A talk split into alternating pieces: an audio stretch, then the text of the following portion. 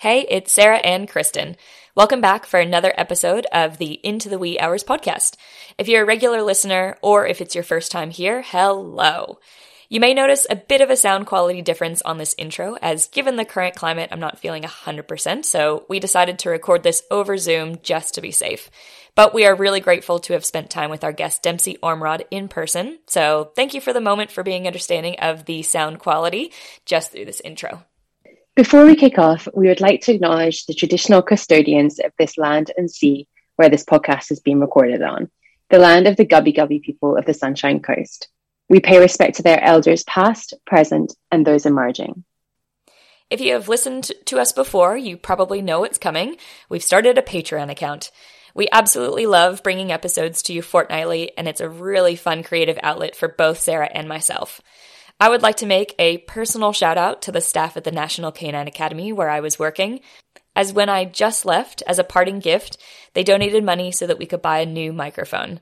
To say that I am grateful for my time spent with these people is an understatement. So, again, from the bottom of my heart, thank you so much, guys. Patreon itself allows us to continue to cover the costs for the podcast otherwise, such as monthly hosting, website, and further equipment upgrades to bring you the best quality possible. With that in mind, every little contribution makes a huge difference to us.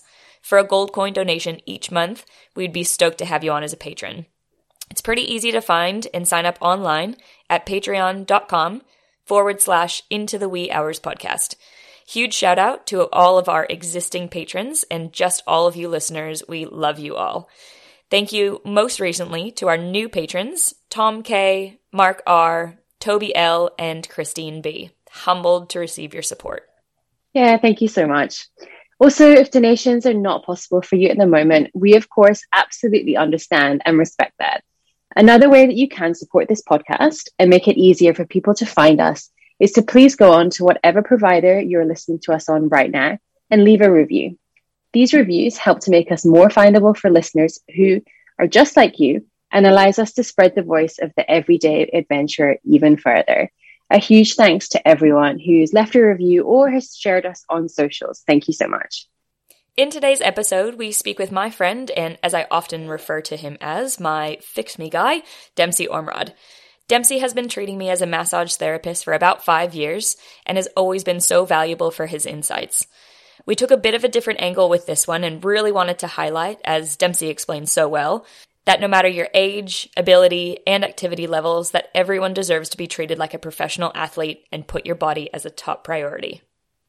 Dempsey was so great to chat to and not only supported our views for all of you everyday adventurers, but also talked about his own adventures that he loves doing with his four wheel drive trips and his fully kitted out Defender, along with his fiance and their two dogs. Dempsey gives us a bit of an insight about how to plan for some of these adventures, particularly through Australia's interesting wildlife, as well as some upcoming trips for him too. Dempsey has such a great outlook on life, which has no doubt helped him through a recent leukemia diagnosis that he received at the end of last year.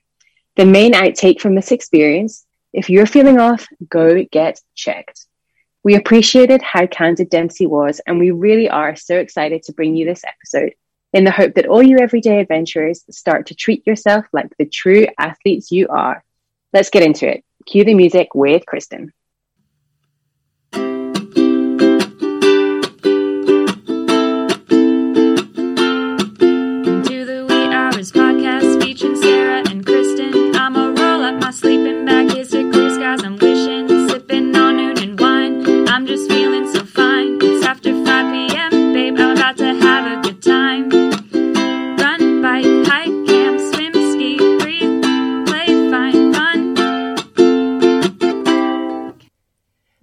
To episode 24 of the Into the Wee Hours podcast. My name is Sarah Pendergrass, and I am joined today by the marvelous Kristen Borton. I always get the awesome adjectives before my name. Hello. I should really think of them beforehand, but I don't. And then I'm like, oh, what's today? We are also joined in the studio today by Dempsey Ormrod. Thank you for joining us. Oh, no adjectives for me. Nailed Oh. it though. She nailed your name. Yeah, she did get it. I was But, so focused on the pronunciation. uh, I'm so curious to see how many hours you spent in front of the mirror just like nailing that. Orm Rudd, Orm Rudd. so I know Dempsey because he is my EP in Myo. He's been putting me back together for years now. I, I tried to think back to when the first time I saw you. it was like when you were first starting. Yeah, I was, I was thinking that the other day. It would have been like five years, Something like sort of thing. Yeah. maybe six. I've been Yeah. on the coast seven now, so to be like ballpark. Around It was that. right when you were Yeah. first starting out with your home practice, Yeah, anyways. Can yeah. we just spell out what EP and Myo are, please? Would you like to define yourself? so um, probably start with Myo first. So that's probably the most commonly like confused one. So if you think massage on a tiered system, you got sort of three levels. You got relaxation, then remedial, then Myo. Myo you study for another year and a half to two years. Um, we've got a bigger toolbox to fix musculoskeletal issues. Um, do like dry needling, massage, more in depth in that sense um, versus just massaging to fix symptoms. So looking at it more in depth causation versus then ex-phys. So over the years, I sort of realized it's easy to give people relief, but keeping them there, keeping them on the track uh, long term is a lot harder. And that's where all the strength conditioning um, and sort of assessing problems that are underlying comes into it. So that's more the ex-phys, so chronic disease management in inverted commas. So yeah. Good one. Nailed it. Just in our household, Dempsey's just known as the bully. Oh. Which is why Phil has stayed far Yeah, clear. nev- of never seen Phil. Never seen Phil. and it was usually he's off on Mondays. I'm like, the one Monday that you're working, Yeah. you still cannot meet Dempsey. He's like, I still, for a man who can probably make me cry, I'll pass. Such a shame. It's still really know. working. yeah. I swear I'm nice. I swear I'm nice. All right. So just to kind of warm us up, we've I actually picked up Sarah and Dempsey, so we've had a little warm up ourselves, anyways. but just to kick off into the episode, we always like to start with some quick fire questions. Sarah always leads it off, so I'll pass it over to Sarah. All right, so the big question, Dempsey. Pineapple on pizza? Hell's yeah or hell's no? Ah, depends whether I've paid for the pizza or somebody's given it to me. Oh, that's Ooh. really specific. Yeah, so like if I paid for it, I wouldn't go out of my way to choose it. Okay. Um, but hey, if someone's going to give me free pizza, I'm, I'll take it. yeah, yeah. Okay. So it's not an active choice. If you were to make pizza at home, pineapple would not make it to it. No. However, if it's like a burger with a lot, like a nice piece of like pineapple on like a nice big burger, I could deal with that. Okay. Um, but yeah, on pizza, it's not not first preference. Feels really uncommittal, but I'm gonna take it as a hell's yes, only because it. I don't know. Kind of on the fence. It is really on the I'm fence. purely Probably- 50-50. Yeah, yeah, yeah. if it comes yeah. down to money, I'm not having it on my pizza. Very diplomatic. Yeah, I do like it. So you can be half team Sarah, half team Kristen. uh, for the record, we still only have one person who said hell no, besides Oh, myself. okay. Yeah, I thought it was a contentious issue, but apparently not. I think we're just in the wrong state. I'm going to stand Oh. by that. so Dempsey, you do quite a lot of four wheel driving, and you actually like rebuild a lot of cars yourself as well. What's the most random place that you've ever found yourself four wheel driving? Um, Fraser Island's pretty cool. Yeah. Yeah, like that'd be up there. But like going right to the tip of Fraser and just like being there and there's nothing but water. And then you're Nothing just there. but Literally it's just it's just like you're on this tip. It's this sand island tip. And then you just look out and it's as far as you can see water. That's pretty cool. The only thing that you can see is this sign that says no cars past this point. Yeah, you can't you can't go further than this. Yeah, yeah. I tried and you can't. No, no, no, um, no, I wouldn't. Yeah. You can't go further. yeah. Fraser Island's pretty cool. That's awesome. Nice.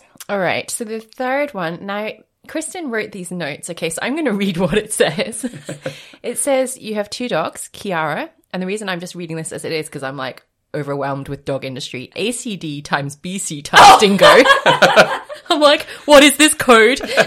and Joey, BC. I've got border collie for that. Yeah, you nailed that. Australian cattle dog, cross border collie, cross dingo. Dingo, yeah. She's like the most Aussie dog. so she good. is. Sorry, I didn't realize the No, I was just laughing. Yeah, pretty, pretty much if you went to the zoo and looked at the dingoes, Kiara looks exactly the same, but she's just a like blue cattle dog colours. If you dipped her in like yellow paint, she'd probably look like a dingo. Yeah. That's so beautiful. All right. Where is your favorite spot to adventure with the two dogs? Oh, that's tricky. I really, really like Straddie because it's like the best beach place you can go for driving, but you can also take the dogs. That's that's probably up there. Um, otherwise, like realistically, anywhere they can be off lead because they're really well trained, so that makes life a lot easier. Yeah, that does. And we are pretty restricted here with doggers. So Straddie's a good call, actually. That's Yes. Stradbroke Island if you're not living Yeah, sorry. Yeah. Yeah. Yeah, yeah, cool. Everything gets shortened here, anyways. Yeah. Yep. All right. So there's a genie that shows up at your house. Could be the Aladdin genie. Could be anything. He grants you three wishes. Yep. Cannot be bringing somebody back from the dead, making somebody fall in love with you, and asking for more wishes. Yep. What are your three wishes? Yeah, I prepared for this. Oh, did you? It's becoming a really popular question, so Yeah. I'm glad you prepared. Yeah, so my first one would be like teleportation. oh, Yes. dope. Yeah. Yeah. So um, like there's the movie like Jumper where he like and just like goes anywhere in the world as long as you can see a picture of it. And now, is that uh, same timeline? Can Yeah, you so- jump into future or No, um, it's the same past? timeline, so Okay, Mm-hmm, you okay. can't go fur- further in the past or future or anything like that. Um, but yeah, because then it just makes adventuring super super So easy, cool. and you So can easy. jump with stuff too. Yeah, um, dope. So you just take the car and not have to like go across oceans, um, which would be wicked. And then like the other one would be like win a massive lottery so that I can like pay for all my friends to go on a mad trip, um, and that sort of thing. Help as many people as I possibly can, and then probably treat for free. Um, Just like help anyone that needs it. Yeah. Um, and then, oh man, the the last one, it, it was pretty much just like have fun. I'm like, just have a really fun life. I'm like, if you could wish for that, um, I'd do it. I love that. Yeah, that's yeah. great ones. You've obviously put thought into it because Yeah. that was really quick. I'm very impressed.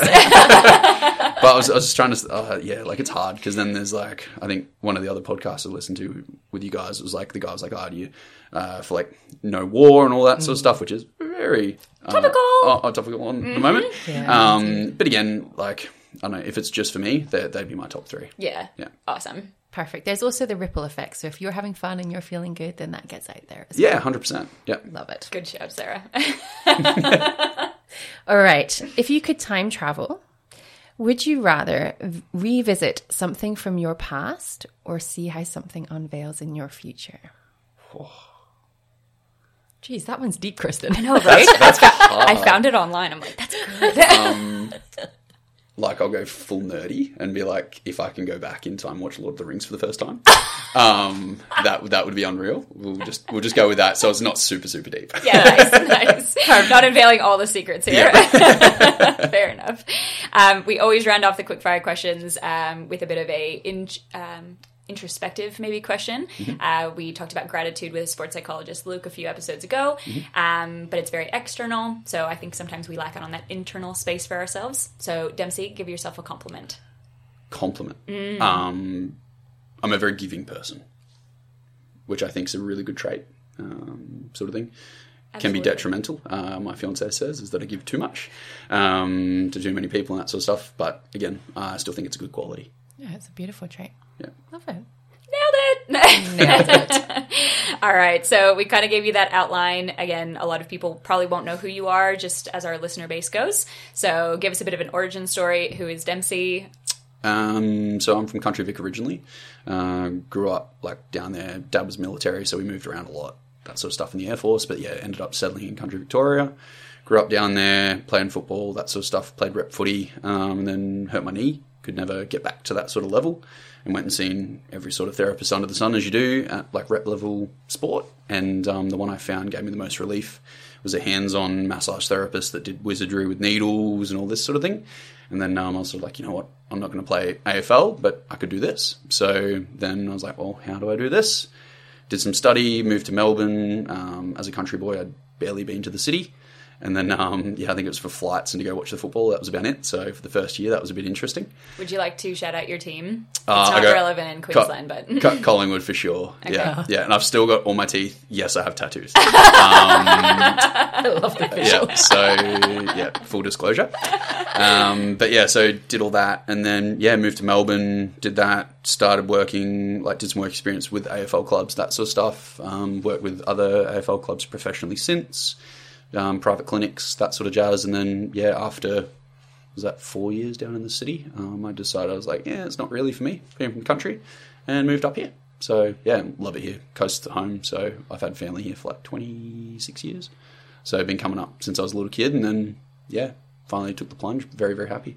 What originally brought you to the Sunshine Coast? Was it uni? Um, yeah, a bit of both. So I was, I was really over the traffic in Melbourne, um, and yeah, on a whim applied for uni up here and got accepted. Oh, dope. So that that was pretty cool. It was either here or Coffs Harbour. Um, pretty happy with it, and then um, yeah, sort of yeah, moved up, got a job, started studying, and yeah, the rest is history really. Yeah, cool. Yeah. And um, just after school, you like pretty much started straight into practice, didn't you? Yeah, yeah. So with the first qualification, um, the really cool thing about like with myotherapy is that it's like a tiered system. So you actually graduate as just a remedial massage therapist within the first twelve months. So pretty much you you you can be working straight away within twelve months, and then you're upskilling as you go, which is what I did the whole time. So yeah, pretty much working in practices and clinics and different sporting clubs for ten years, just over ten years now. So yeah, a little while, which is terrifying. As you date yourself. Yeah, I was like, whoa. and you've got your fiance Anna, who's here as well. How Yeah. did you guys actually meet? I don't know if I even know the story. Um, at a uni party. Yeah, Um, nice. yeah, so on the on the Sunshine Coast, but she's actually from Austria. She's from Vienna, so she was over, um, moved over here, did a business degree and that sort of stuff over here with the intention to always stay. Um, we've been together six years, just over six years now. Make sure that's right. yeah. um, but yeah, so now cruising along. We got engaged last year at Fraser actually. Um, so that was that was pretty exciting last year. Um, no real plans for weddings yet, but we'll get there. yeah, Uh, eventually. we're, we're, we're not in a hurry. yeah. Nice. I love it. Well, you obviously love what you're doing work wise because you even mentioned in your genie question about treating people for free. Yeah. Like, what does your work look like at the moment? Um, so I was pretty lucky. So with the ex-phys degree, your final year is pretty much full-time prac, um, which makes it really, really hard for students, obviously, because you you can't work. Um, so full-time prac. I at the time was working at Osteo Multimodality Clinic at the top of Buderim here on the coast, and um, I yeah had to resign there after four years, which yeah it was pretty hard. Had to leave a lot of really good colleagues, really good clients after that, um, within the first sort of three months, I had uh, like just people inundating message messaging me, being like, "Where are you? Where are you treating from?" Um, and then I literally just started doing some stuff on the side from home around my prac. Um, and then that's now slowly built to what is today. I just work from home, work for myself, treat people from home. So it's yeah, it's pretty la- relaxed. Um, get to hang out with my dogs all day. So yeah, it's pretty good. the work from home life. Yeah. Sarah can obviously relate to that too. Yeah. Pretty good with the dogs. pretty good. Pretty handy. yeah. Um, and you, yeah, we mentioned that you've got uh, Joey and Kiara. Yeah. Just like give them a little shout out. Yeah, they they absolutely love it. They're absolute pat fiends. Uh, yeah, they're good. Joey's uh, pretty much like a maybe five to six kilos bigger than Moose, but basically just like a duplicate of it. It looks Yeah, like, and he's got exactly more, the same dog. Yeah, lighter brown eyes Yeah. essentially. So he's a blue Merle Border Collie. And did you actually get a DNA test? Like, how do you know that Kiara's Nah, a bit so of all that stuff? it was it was real tricky. We haven't done the DNA test on her yet, but um, the people that we bought her off, the we met the parents, and the the dad's like purebred blue cattle dog, so like just Australian through and through, and then uh, the mum. Where with good reports is uh, medium coated border collie red um, cross with like dingo, so she's like half half apparently. So we'll we'll see. Yeah, there you go. Yeah, Now you've got a bit of a sporting background yourself. You kind of came from that AFL background as well. Yep. And just getting injured, it sounds like that's kind of been the driver for what you now do. Is that right? Yeah, hundred percent. Yeah, Um, it's pretty cool seeing how much you can help people um, from the hands-on side of things. Um, I think the biggest thing, obviously, like you see your physios and all of that uh, through the corrective exercise, but the the really cool thing with myotherapy is like literally the right then and there change. So big difference between myo and massage is obviously with massage they're getting into the trigger points and the knots. Um, trying to massage those out that can be feels pretty invasive sometimes. Um, the other thing is you, you really only get sort of a little bit of relief from that, can be very short term. Versus with Myo, one of the biggest tools we've got is dry needling, which is, yeah, another tool more in depth um, with the trigger points, releases it off on a more in depth la- level and um, gives you a longer lasting effect, but it changes it straight away, which is really, really cool. Yeah. Sounds good. Yeah. Have you ever had dry needling done? Yeah, I have. And I have like the biggest, um, was it like nervous system response? Like I just pour with sweat. Yeah, like, straight super, away. super, super common. So, um, some yeah. some people just like full beat up with sweat. Um, other people get like a, nervous laugh um, around it, that sort of thing. Other people shiver. Um, Oh, yeah, wow. like a real, like really, really intense. It's not, it's not so much a tremor, but it's just a really intense shiver. Um, and it's like on that sort of physiological level, the body just trying to deal with all the stuff that you're releasing off into the bloodstream and that sort of thing. So it's, it's pretty cool. Totally. I don't love needles by yeah, any they suck. means. Yeah. Um, they suck, but they work. They work really, really well. And I also listened to an American podcast not that long ago, again, mostly around running, but they were talking about how dry needling is not as common here. So No, we no. use it as a tool very regularly. Like Yeah. I had had dry needling done before I had gone to you, for example. Like I Yeah. didn't think it was that uncommon, but it's this whole nother level, which doesn't make sense to me of why they're missing out on all of that extra benefit of it. I don't know. I, I don't know. Um, in a in a lot of places, dry needling can be like this upskill tool. So a lot of physios can do it, all of that sort of thing. Um, in Australia, generally speaking, they'll do like an upskill course. So it might be a weekend or a week, however they want to do it. Um, versus a Myo, we do like literally like a whole year to a year and a half on how it works. Um, so a hell of a lot more bodies that we're working on, a hell of a lot more experience hands-on technician wise. Um, yes, other therapists can use it. Um, but yeah, in Australia, Myo is still very, very, I said new. In Melbourne, it's huge. Okay. Um, but especially up in Queensland, it's not very common at all. Um, but yeah, so no, it's it's a very, very good tool. Um, but we're a little bit behind, I would say. Yeah, I reckon as well. And so I guess like in terms of our audience, we had a little bit of a chat before we came on air, so to speak. But um, I mean, you've obviously treated Kristen. Kristen is a very experienced trail runner, regardless of what you're going to do with your face right now. Yep, there's an eye roll. I said nothing. I knew it was coming. She's an athlete. Um, what's your like customer base like? Because you think our audience may be really experienced athletes, adventurers, or they may never have really done this stuff and they're just getting into training. And I know there's a perception with some people like, oh, I'm not like good enough to have this treatment, or I'm not at that like level yet. Like, what's your attitude around that? Oh, I couldn't disagree with that at, like anymore. So, um, the way I see it, I've treated people literally from like Olympic, Paralympic athletes that I still currently treat now, um, world champion, like just next level athletes. Um, but then, I, like the oldest lady I treat, she's like 83. Um, she's a lovely, lovely old lady. She plays golf three days a week. good. Um, she might only do like a couple of holes, but the thing is, she's still out doing what she wants to do. Um, and that's the biggest thing is keeping people on track, um, doing what they want to do. You use it or you lose it. So um, then I've got young athletes as well, young kids um, dealing with like growth pains with muscles and that sort of thing. Um, that's got nothing to do with being an athlete. You can still utilize that. Um, then I've got your tradies, desk workers, the whole shebang. So anything muscular um, pain, uh, that's our sort of bread and butter. So yeah, it's pretty cool. So yeah, anyone, anyone can use it. Um, the other thing I look at it in the sense of like I'll treat you like an Olympic athlete. Um, like you should do the same, um, and that comes down to recovery um, and all that sort of stuff as well. Uh, looking at Kristen, yeah, I noticed that look. Um, yeah, Kristen. so yeah, like, but that, that's the way I look at it. Like, you treat any every person like an elite athlete, whether they're 83, whether they're a young kid, whether they are an elite athlete. Um, they should all get the same level of care. So let's talk about that recovery piece, like really quickly. Yep. Recovery looks really different for a lot of different people. Yeah, it could definitely. mean just you know The maybe- biggest, the biggest thing I would say is proportionate.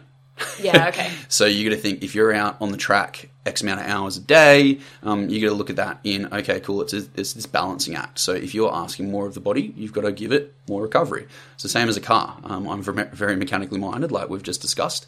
Um, you're not going to go out and do a trip around to Australia without giving it a service.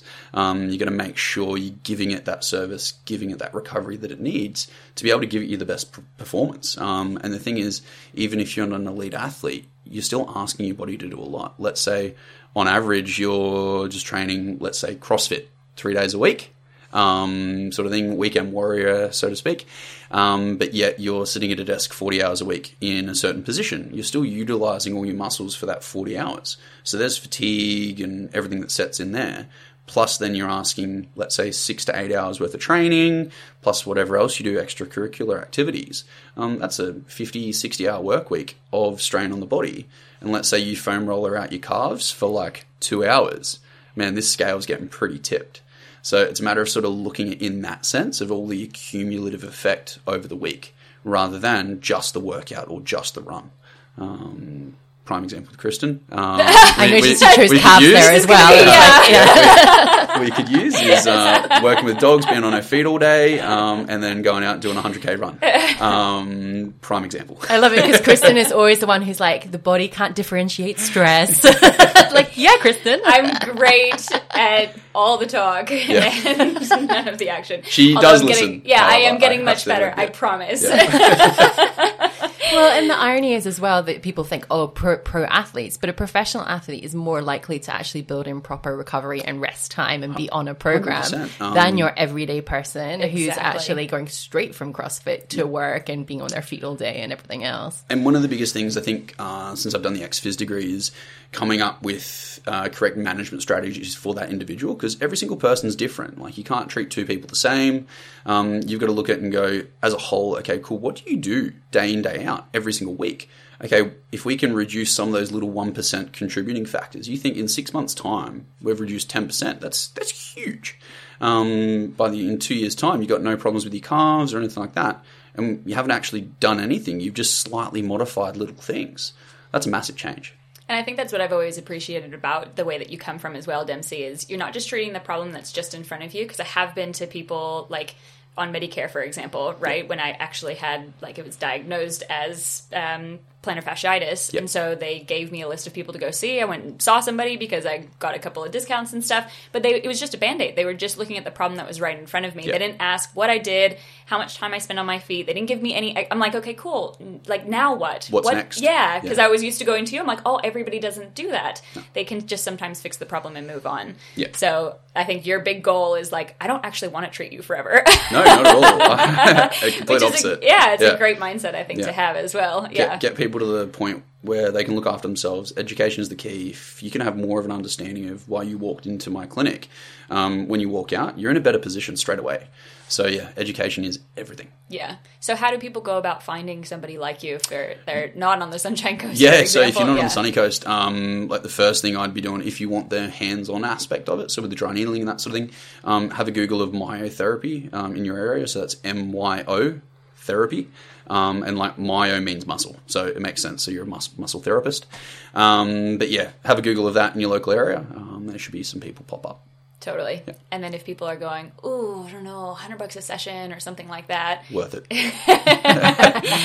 how do they supplement? Was then maybe my next question. Yeah. Is there's a whole bunch of now tools out there as well. Yeah, we yeah, get yeah, inundated definitely. as runners, for example, and I'm sure you do in the bike community as well. Of your Normatec boots and your foam rollers Yeah. and your you know therapy guns things. Like how do we navigate all so, of that? So don't get me wrong. Um, in the end, I don't think those completely substitute actually coming in for a session. Um, I think they enhance the changes that you get. Uh, let's say, for example, I go through release off somebody's legs, and I'll bring that brick wall down to a plaster wall, so it's a lot easier for you to then get into. Because Nice sometimes, yeah, sometimes. Yeah. people literally feel like they're running their head into a brick wall Yeah. um, which is really really common, especially in like long long distance athletes. Um, you're sort of pushing into that boundary. So yeah, it, you sort of use those tools to supplement long term, uh, push out how long you can go without having a session. Um, it's not so much that it completely replaces it. Um, but the other thing is, well, you've got to think like you can give a paintbrush to a child, doesn't make it Picasso. Um, so you, you got to know how to use the tools correctly. Um, how many people that I see and they're like, oh yeah, I do foam rolling. I'm like, sweet, show me how. Um, and they're just rolling up and down and up and down their legs. I'm like, nah, that's like not how you're supposed to do it at all. You're supposed to find the spot, hold the spot, that sort of thing. Um, where again, education comes down to it. You're going to get more out of that than if you're using the tool correctly.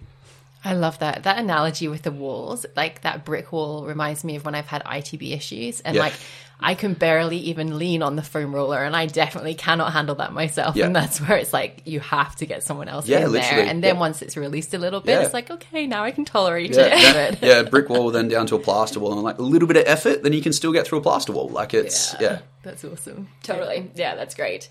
Any other kind of, um, I guess, recommendations, red flags, green flags of who to look out for and Not really. Like if and, and again, the way I see it, like if you go to see a sports therapist, so whether it be a physio, my ex phys, whatever, um, you don't have to be a sports athlete to go and see those people. Um, the reason that they are sport, they've got a special interest. That's fine, but they can also help everyday people as well. So that that'd probably be the biggest thing. Um, if you are looking for help with running, um, yeah, you might be a plumber who's still clocking up 300 k's a week running. Doesn't mean that you're not an elite athlete. You're doing 300 k's a week. Like, that's huge. Um, I feel like, like absolutely. 300, That would be a lot. die. I, I don't even think I drive my car that much. Like, um, but there'd be people out there that would do it, like, for yeah, sure. Yeah. Hectic. It's nuts. Um, but yeah, so uh, you look at like all your marathon runners and that sort of stuff. Like I've got a couple of guys here on the coast that would do two or three 40k runs a week, um, which is just nuts. Mm. Crazy. And they, they just go out and do it. I'm like, but you guys aren't doing any What of the recovery work. doing? Yeah, like what's the extra? And so, what's your thoughts around strength training as well? Yes. Because that's also a supplementary thing. Yeah, so this is this is why I went back and did the ex-phys side of things. So it's uh, looking at that strength and conditioning, building up, and I, I use the idea of prehab over rehab. So prevent things from happening in the first place, um, which is huge. Like if you can stop that from actually becoming an issue, you won. But it's so boring. It's better getting injured and then having to do those silly exercises after. Oh, that's bit, that's that. Yeah, no, you got to be proactive rather than reactive. I promise you that. I'm a little bit of both at the moment. And you'd be, believe it or not, you'd probably actually save money too oh. if you're being proactive. and it's Totally, no fun being totally. injured, let's be honest. Yeah, I know, yeah. I know. So strength training now is a really big conversation again, I'm sure around the bike community, definitely the run community and what's becoming more of a thing is like really strength training is strength training. It's not doing these 12 reps of this middle ground, right? No, we always talk about the gray zone in running that you, you need to be there for a little bit, but like that's not your time, No, not right? You're time. much better off in the heavier, the easier, but when you're doing strength training, like focus on your, you know, three to five reps, 100%. five times, Yep. right? So yeah, talk yeah, about that. like um, hundred percent. Like, and another really, really big thing is like you got to look at like lengthening and strengthening. Like muscles can be tight in two ways. You can have short and tight muscles or stretched and taut. They're both dysfunctional. Um, so the thing is, if a muscle's really, really tight, well, then you need to release that off. If a muscle's are really, really taut, you're just going to be foam rolling or stretching that. Well, actually, you've got to strengthen those muscles to then bring them back. So being specific around what you're strengthening and stretching is really, really important rather than just doing your legs, so to speak. Um, you got to know exactly which muscles you're sort of trying to hit. Yeah. And so, would you recommend seeing somebody for that as well? If nobody's ever picked up a weight before, Definitely, like, yeah. cool. So screening wise, and and again, um, you, you got to make a plan. You got to have an idea of what you're trying to have as a goal, where you're trying to get to. Um, if you don't have that, you're yeah setting yourself up to fail. Uh, if you're just picking something up, you can actually cause more hassles. Totally. Oh, yeah. So everybody trying to avoid see, seeing Dempsey. this is the goal. But Yes. yeah, that would be great. I, I, I would, love it if I could have it. if a you point. can be put out of a job, Yeah, yeah, it'll yeah. it'll just never happen. That's no, I don't the think reality so, of it. Hey, yeah. we'll see how it goes. Oh, very good. Yeah. Anything else that you would like give some tips or anything around for kind of our audience or anything like that? ultimately, like y- recovery is the key. Like if you can try and find a balance, and it's not so much that you got to put in. 40 minutes a day of recovery. Like if you can put in what we call incidental, whether it be exercise or recovery work. So let's say you work at a desk all day and you have really, really bad desk posture. It's like, okay, cool. Well, every time you have a chance, hey, I'm just like, fix I, know. I was like, I'm gonna going to stop wait that. a minute before I straighten up. And for everybody listening, so, So everybody hosts listening. are sitting hunched over the microphones. I've got my legs crossed. I'm like, Um, but the thing is, if, if we can like put that in incidentally, so let's say I would hope most people brush their teeth during the day, um, at least once. Hopefully. Uh, yeah, hopefully. Uh, Here's it- your reminder to brush your teeth. yeah, yeah. twice, please. Yeah, twice. Um, but the thing is, if you can do like some pec and bicep stretches while you're doing that, um, you're not losing time. Because the biggest complaint I get is like, I'm time poor. And I literally go, okay, cool, show me your day from the time you get up. I'm like, sweet, well, there's a five minute window where you're doing nothing. I love this. And I've been rereading Atomic Habits. Mm-hmm. I don't know if you guys have read it, but they talk about habit stacking. Yeah. Because it's like, oh, but I'm going to forget to do those stretches. It's like, choose something that you do consistently every single day. If this thing has to be every single day, it's okay. I Every morning, I brush my teeth. Stack it on top of that, Yeah. and you'll remember, and Yep. it will become a habit, just Yep. like brushing your teeth. So yeah, that's cool. And I, I, don't quote me on this, but I, I believe it's like six weeks to create a habit and then six months to keep it. Um, so that you can put in the six weeks hard yards to try and create this thing. Um, if you just drop off, she's gone. Yeah. Yeah. Yeah. okay. So just finding little time in your day is probably going to be the best way place to start. Yeah, Maybe 100%. reach out and see somebody in your area of an EP or Myo or something like that, because they're probably also going to be the one to give you the hands-on. All right, here's what actually is really super tight, because it could be something else, right? Oh, 100%. Sometimes I go into Dempsey, I'm like, he's like, "How you feeling?" I'm like, "I don't know. You're going to tell me." like, what feels tight? I don't know. It's like it's so here. I'm I like, always okay. choose the wrong Yeah. side. I'm Yeah. like, this Yeah. is this is giving me the issues. It's like, no, it's counter act like balancing for the other com- side. com- Yeah. compensating. Yeah. totally, Yeah. totally. So a fresh set of eyes sometimes is really good, and then they can probably help guide you Yeah, into what, what's best and to it- do. Even, even myself, like I still go get tune ups, that sort of stuff. Like, man, I'm a little bit out, but I can't quite work out what it is. Um, having somebody else look at you uh, helps so much. It's like, oh, that makes so much sense. How did I not see that? Um, yeah, having that fresh set of eyes really, really does help. Yeah, love that. Cool. Nice. That's such an awesome conversation around what you do work wise and super helpful for our listeners. In terms of outside of work, mm-hmm. do you want to tell us a little bit about like what you love to do adventure wise? As we were driving here, there was conversation about a head gasket on a vehicle. I Yeah. feel like So- a big part of life. Yeah, so I, I drive like a lot of old Land Rovers and that sort of stuff. One of them's just done a head gasket, so that was not ideal. Um, but that will be in getting fixed hopefully next week because it's a big enough job that I don't want to touch it. um, and yeah, so we're myself and my fiance Anna, we're planning to go up to like halfway up the Queensland coast in mid-April.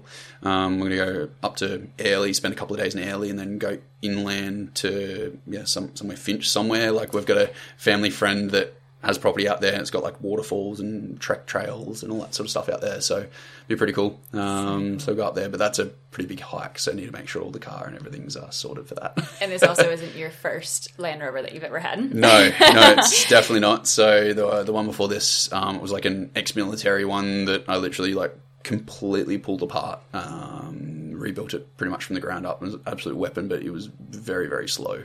Um, it was like an old six-cylinder petrol engine, and it just. Oh, No turbo in it. no, nothing, absolutely nothing. Foot to the foot to the floor is like zero to one hundred in like six minutes. Um, it was it was crazily slow. And these are all defenders, is that right? Uh, Or- yeah, pretty much. So yeah, yep.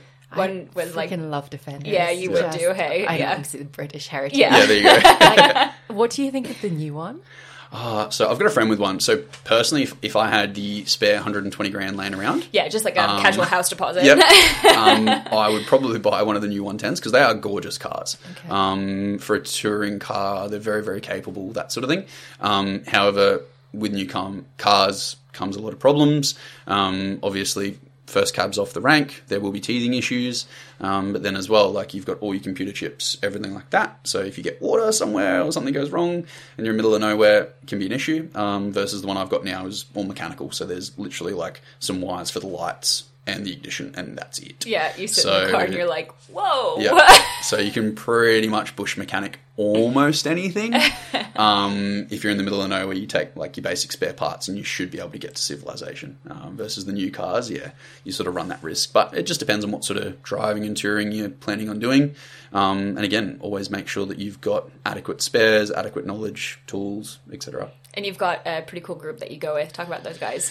Yeah, so one of my buddies, he um he started up this new thing. It's called like British Mafia, play on words, obviously. Um, but it's pretty much he is buying old Land Rovers, doing them up, um, selling them on. But it's also about having them and utilizing them. So because a lot of people with classic cars put them in a garage and don't drive them. Um, I don't particularly agree with that. They were built to be driven, um, so I go out and have as much fun and as much muddy fun as I possibly can in them.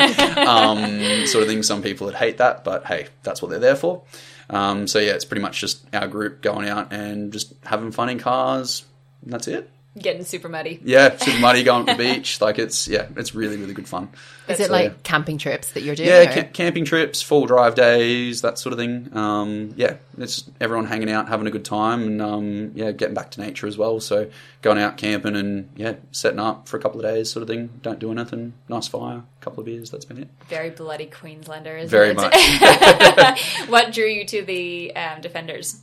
Um, for one, they're just a cool looking car. They are. Um, for, for one, um, but they are also very very simple. The other really cool thing about Defenders is that they're all aluminium panels, so nothing rusts. Yeah, So okay. living on the coast and driving on the beach, Yeah. um, is pretty ideal. Uh, Very yeah. light then, being Yeah, very, very light. Yeah. Yep. Um, like the only steel per se in the car is the actual chassis. Yeah. Um, which again, notorious for rusting out, but that's like that's car. life. Yeah, that's, literally that's just a car. Corolla sitting Yeah. on the Sunshine Coast. Yeah. Yeah. um, so yeah, if you stay on top of that, they're pretty much bulletproof, which is good. Yeah, that's cool. I liked the um, the one that you had just before. Your new one's very cool. I'm not Yeah. like ratting it by any means, but it was a beautiful blue color that you. Yeah, yeah. It was like literally known as the Smurf. Yeah, his name was Smurf, so it was, it was pretty cool. You couldn't miss it. it Yeah. was so good. Yeah. Yeah. And so, um, like doing all this four wheel driving and stuff, you've obviously got plans to kind of go up to mid Queensland, but you're also talking about doing a Cape trip. Cape trip, yeah, definitely. Um, we we're planning to do that this year, but um, work commitments and that sort of stuff obviously don't allow it because realistically you'll want at least four weeks Yeah. um, to sort of get there and back and actually see most of it. It's a long way to go to only be at the tip for two days and then drive all the way home. Mm. So yeah, we're, we've to sort of try and find a window where that'll work. Um, but yeah, we want to do Cape trip at some point. Um, and we'd also love to get over WA, um, whether at some point we'd take six months off and trip across just with like a little van um, across, yeah, Queensland, Northern Territory, that sort of thing, and then do the whole West Coast. That'd be absolutely unreal. Yeah, that's That bucket sick. list stuff. Yeah. Yeah. How do you plan for a trip like that, like going up to to the Cape? Oh, speak to as many people that have done it already, Okay. um, sort of thing, because every single person will give you little bits of advice that other people won't think of. So there's that, um, planning out your route, making sure your vehicle's equipped enough, having all of that sort of stuff in order before just setting out.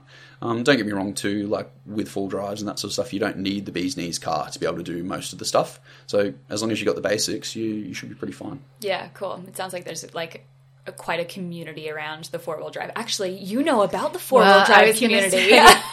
So I did this trip on my push bike in um, Outback Queensland. Yep. And I was all Lots of full drives out there. There are. Well, I mean, I didn't actually see very many people at all, Yeah. but um, there, it's not like a bike packing route. And I was trying to work out road surfaces and stuff when I was mapping. Mm-hmm. And yeah, I found myself watching all this dash cam footage from these old dudes with their four wheel drives. And I'm Yeah. like, I had no idea this was a thing. And they also, as I commented at the time, they all had drones as well. Like, this is a whole community I don't know about, but it was super helpful because I'm like, oh, what does the road look like? And is that passable? And yeah. yeah, it's yeah, and everyone's super helpful as well. Like um, everybody just wants to get out and explore, which is great. And Um, so when you're going up to the Cape, will it try? Will you try to be as much off road as possible? Is that the idea? Or? Uh, yeah, so for us, like if I'm going to go up there, I want to do as much of the actual four driving as I can. So some of the tracks are pretty intense um, to the point where like people's cars get swallowed. Um, by either mud or rivers and that sort of thing. So it's yeah, pretty intense. But the thing is, too, nowadays you can literally drive up there on corrugated roads almost to the tip. So Yeah. for most people, if you've got a car that isn't going to fall apart with corrugation, yeah, um, that's the key uh, you, you- you can get up there. Yeah. Um, so yeah, a lot of people just go up for the the, the scenic route, so to speak. Um, but for us, like we'll definitely be hitting as many of the tracks as we can, and hopefully make it to the tip without breaking too many things. and is this just like a self-taught thing, off roading, or have you ever done any courses or anything? Uh, I haven't done any courses. I been in cars with a lot of friends that have had experience before me and sort of taking pointers and that sort of stuff. Um, but a lot of the full driving that we do, um, obviously being old Land Rovers, they're not super fast cars.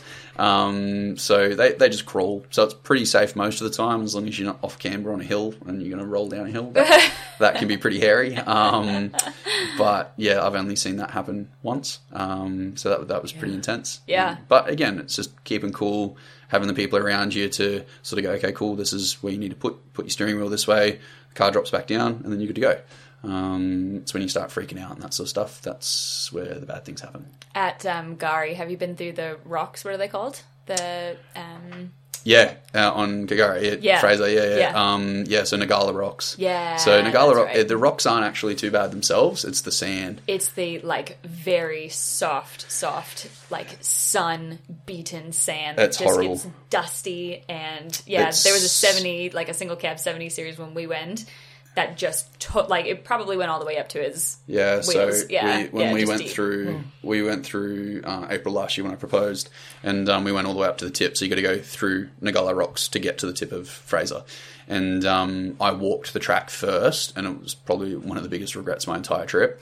Um, it was for I don't know how long it is. It's maybe 800 meters for the whole whole sand run, but you start at these rocks that you've got to go through water to get to the top. You sit there as your car drips with water, um, and then it's just knee deep, like literally knee deep, soft sand from the get go that you've got to climb up a hill and then tr- go back down the other side. And um, halfway up the hill, just about every single person gets bogged. Yes. Like it is just intense, and it's only a one way road. So the thing is, if somebody's coming the other way, then you got to stop. Like it's yeah, it's pretty intense. yeah. Um, when we were coming, Awesome, Sarah. yes, heaps of fun, heaps of fun. Um, but beautiful country, like it's just magical. Did you guys get through pretty okay? Yeah, we, we were fine. Yeah. But again, it's just a matter of speaking to people, going, okay, cool, how's the track? If you're going to do a track that you've never done before, walk it. Um, yes, my calves are extremely sore after walking the track. Um, but again, I'm very glad that I did it Yeah. um, because, again, you don't know what corners are coming up, that sort of thing. So being prepared rather than just going at it blind, that's where accidents happen. Are you not going to have crocodiles to contend with when you head north, though? Um, Oh, good. yeah, d- depend, depends where you are. Um, Maybe not so much in Queensland. Is it still a thing in Queensland? I thought it was bigger in WA, but that's No, not lack you, of no, you de- definitely Still get would have it. de- Yeah. definitely up there, Okay. definitely. Okay. Um, yeah. sort of. I think like is it from like Mackay onwards? Yeah. It's pretty pretty pretty crocky. Okay. Um, but again, you just got to sort of pick and choose where you where you're going to swim. Yeah. um, sort of thing. And, and again, you can talk to locals, talk to people that are there, that sort of thing, and be smart. Like if there's a sign that says there's crocodiles, I would not be going in the water. Well, see, this came to mind because I have a friend who four wheel drives, and she was doing this with her partner. And there was like a big creek crossing. Yep. And so, like, typically she'd like wade into the creek to see how deep it was. Oh. And that's what she did. And as they crossed, they realized that there was actually a croc Yeah. sitting there. Nah, so definitely not. Yeah. So, and again, this comes down to being prepared. So, for example, what I will be doing um, prior to our trip up to the Cape, I will literally sit down and try and map out all the major river crossings that we've got to do. And I'll study videos, I'll look at all that sort of thing so that I know roughly um, where I've got to drive for each creek crossing. I'll, I could even take notes um, on a piece of paper so that we don't have to do that. Yeah. So, again, just being prepared. Yeah. Don't want to sacrifice your partner. No, that's not ideal. That is not ideal. I don't know. I like the cut. Nah. Are you a YouTube guy? This is a different like little tangent of how to learn. Do you watch YouTube videos? As, Yeah, like your, yeah, definitely. yeah, You- we were you- talking about it yesterday, and Ricky and Phil both learned really visually. Yeah. just a whole different okay. thing. Yeah, Yeah, you- so you YouTube's videos. great, um, Yeah. and there's a lot of really good channels out there as well. Yeah. um, there are some like the cowboys out there that just absolutely go bullet a gate. Um, but again, With they've the drones. yeah, yeah, but they've probably spent 150k on top of already a very capable full drive. So their car is literally bulletproof. Um, You probably drive at a volcano and the volcano will run. Um, but yeah, that's the thing. Again, you don't need the biggest and baddest car out there to do a lot of this stuff. It's just being smart about where you're driving, being prepared. So yeah. And before getting onto all the four wheel drive stuff, you've actually like I looked through your Instagram and you had like rebuilt some motorbikes, and then I think I met you when you had just you were like maybe in the middle of fixing up your bug as well. Yeah, yeah, I had an old Beetle, so that, that that was pretty cool. It was like a supercharged Beetle. It was literally like a go kart on wheels. It was insane. Um, so that was pretty cool. Um, and then yeah, a couple of motorbikes and that sort of thing as well. It's sort of I guess my zen time is just to sort of sit in the shed, um, chill out. The dogs are just sitting there, and I'm just in my own little world. It's nice. Sort of removes me from everything. Has Like- it always been something that you've liked doing? Yeah, just hands on. Um, I think just keeps my mind mind busy, um, sort of thing, rather than sort of running away, think about everything else. Yeah. Well, after you treat patients, you're still using your hand. That just feels like, like more work to me. Yeah, nah, But it's clearly, different though. yeah, clearly you completely like it. different. Yeah, yeah, that's cool. Yeah. The Beetle was really cool, Sarah. I freaking love beetles. Beetles, combis, like all the Vita. Yeah. yeah. They're good.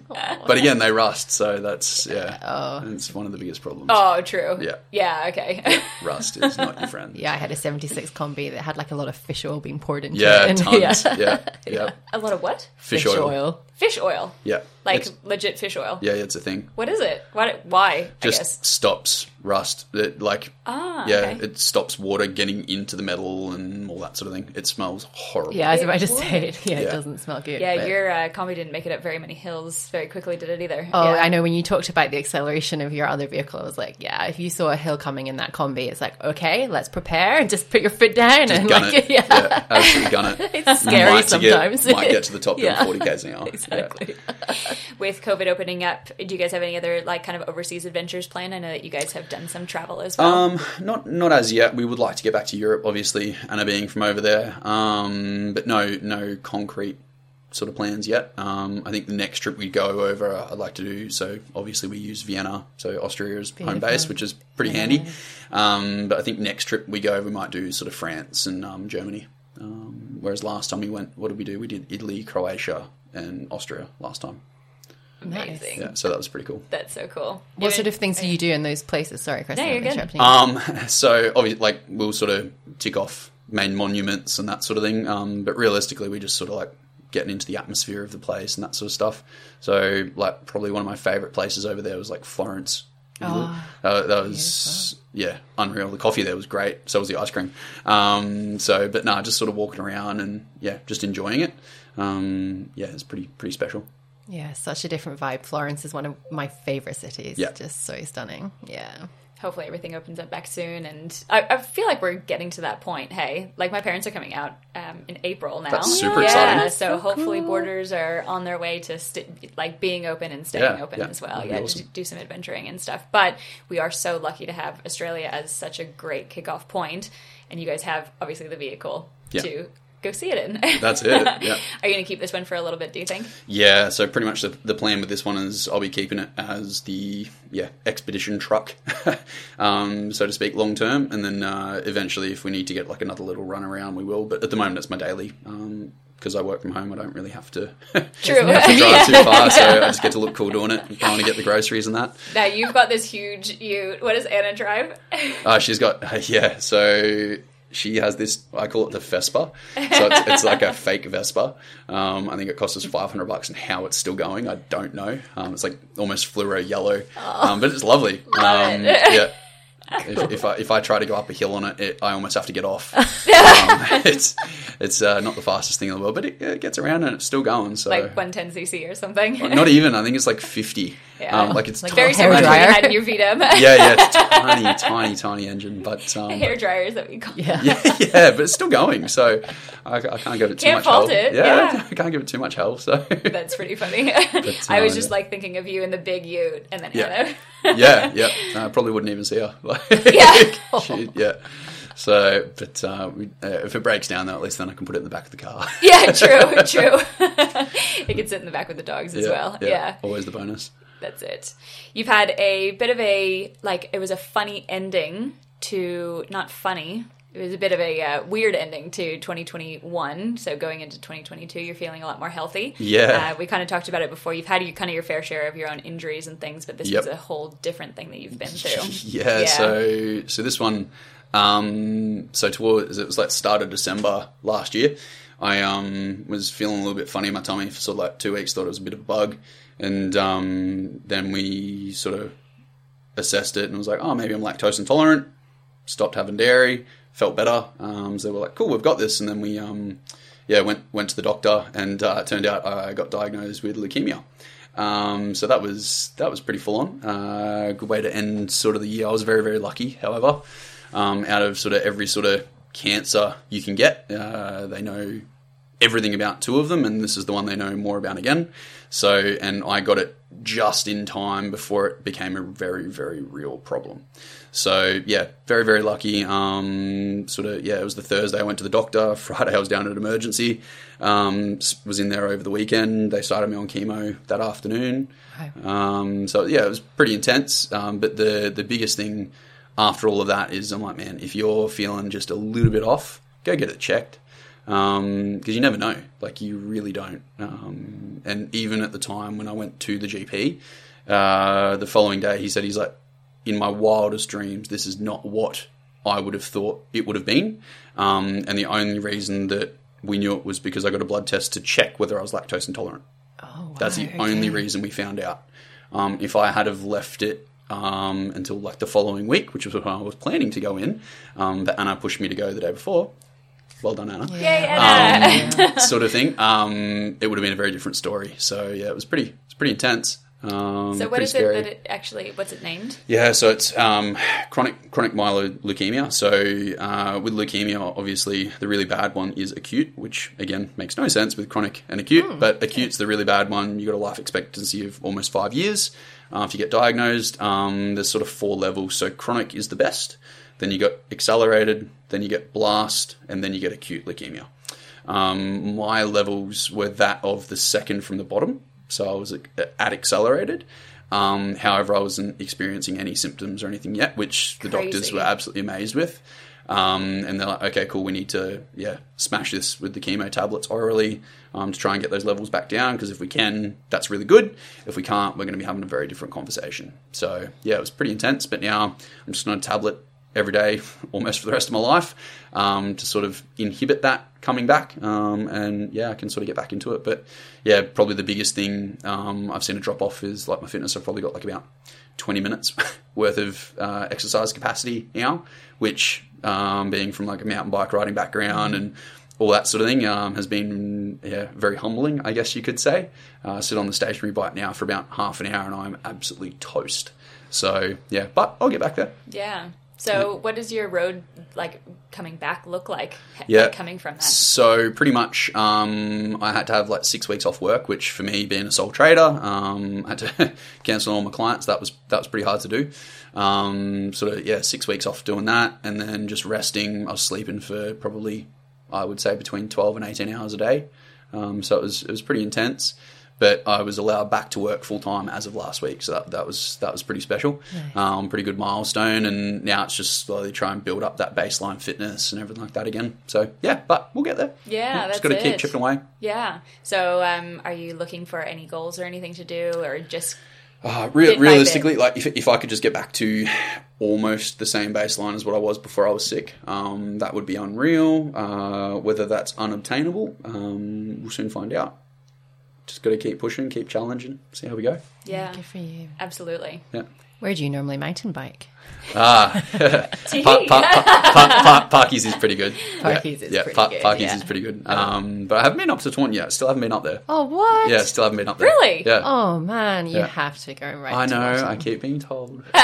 Well, there, there's a little goal for you. You Yeah. can get when you're back on your bike, Yeah. head up to Tewantin Yeah, for sure. that's, that's a pretty good goal. I think that's yeah. achievable. yeah, that's actually a good one. Is Yeah. it Milkmaid? Isn't that the one that goes all the way around? Milkmaid's like a really fun descent. Yep, and then Yeah. Trailblazer is like the latest, which is now not new anymore. Like really cool. That's still new for me. Yeah, Yeah, everything's Yeah, new, yeah. isn't Yep, it? Yep, they're all new. That's awesome. So just bit by bit, they don't have any sort of, um, I guess, it sounds like I might get back there, I might not get back there. Yeah, pretty much. It's just sort of like, well, this is your new norm. You can push it as hard as you want. Um, realistically, it'll just come down to fatigue levels. Yeah. So that's probably the biggest thing at the moment. Is like I'll go to train in the gym, and I'll probably have like twenty minutes of like energy. Um, it's not so much endurance. Like I've still got puff to do it. Um, but it's just like the energy. It's like if you get up in the morning, you're like, man, I really can't be bothered going for a run this morning. Yeah. And you just feel flat. I get to that point after about 20 minutes. Yeah, So it's a matter of trying to build up that energy Mm. level um, again, which eh, it's getting there. It's getting better. Um, but yeah, I think it's just going to be yeah, slowly chip away at it. That's it. That's all it is. It's Yeah. just that just persistent. consistency Yeah, and yeah. day by day, yeah, of coming back. Yeah. And you seem to have a very positive outlook on it as well, which is obviously super important from a well- mental point of view. Having treated a lot of people over the years, um, uh, there's one, one thing I always remember is like when like you get hard knocks, there's always somebody worse off. Always. Um, you just got to sort of remember that. Take, take your blessings. Like with me getting sick, it could have been so, so much worse. Um, and the difference of three days could have made that. Uh, so I'm so thankful for that every single day. Um, don't get me wrong. Sometimes you get a little bit down. You're like, oh well, I can't can't do this, can't do that. But again, you, just sort of got to look at it in the sense of, okay, cool. We'll be happy for what you do ha- still have, um, and what you can still use. Totally. Actually, that's a really good point. Like, you do so much physical stuff with people. You're always talking about bodies and, all right, muscles. Myo, you are muscle therapy. Literally. Yeah. But you are always really optimistic. Like, before all of this, you're just always a really happy, upbeat kind of guy. Do you Yeah. do anything to practice that? Does that always just come natural for you? Or is Uh, that maybe given that you see so many people in this broad aspect of life that think- that gives you that perspective? I think you have to be sort of positive as a healthcare practitioner. Um, if you're all doom and gloom and somebody comes in um, and they've rolled their ankle and they're like, "Oh no!" Like, oh, no. never going to run again. Um, It's sort like when of the thing. kid falls, right? You're like, oh, that was a nasty fall. Not like, oh, crap. That's yeah, yeah. You're like, "What's going to happen now?" Exactly. Um, so I think I think uh, as a healthcare practitioner, that sort of comes part and parcel with it. Um, again, though, like healthcare practitioners burn out because you're always giving so Well, much energy giving, and yeah, that sort of thing. exactly, Um, yeah. Always. So that's a very very common thing. Um, but yeah, I, I think I've always sort of been pretty optimistic in that sense, which helps. Um, but yeah, don't get me wrong. Like there's days where I'm like, you know what, really can't be bothered dealing with Kristen's crap today. No, uh, no, but in, in general, like it's it's pretty good. And I'm lucky enough again, like I work for myself, so my client base is yeah people that I want to be seeing now. Um, versus when you work at the bigger clinics, you got to see whoever walks in the door.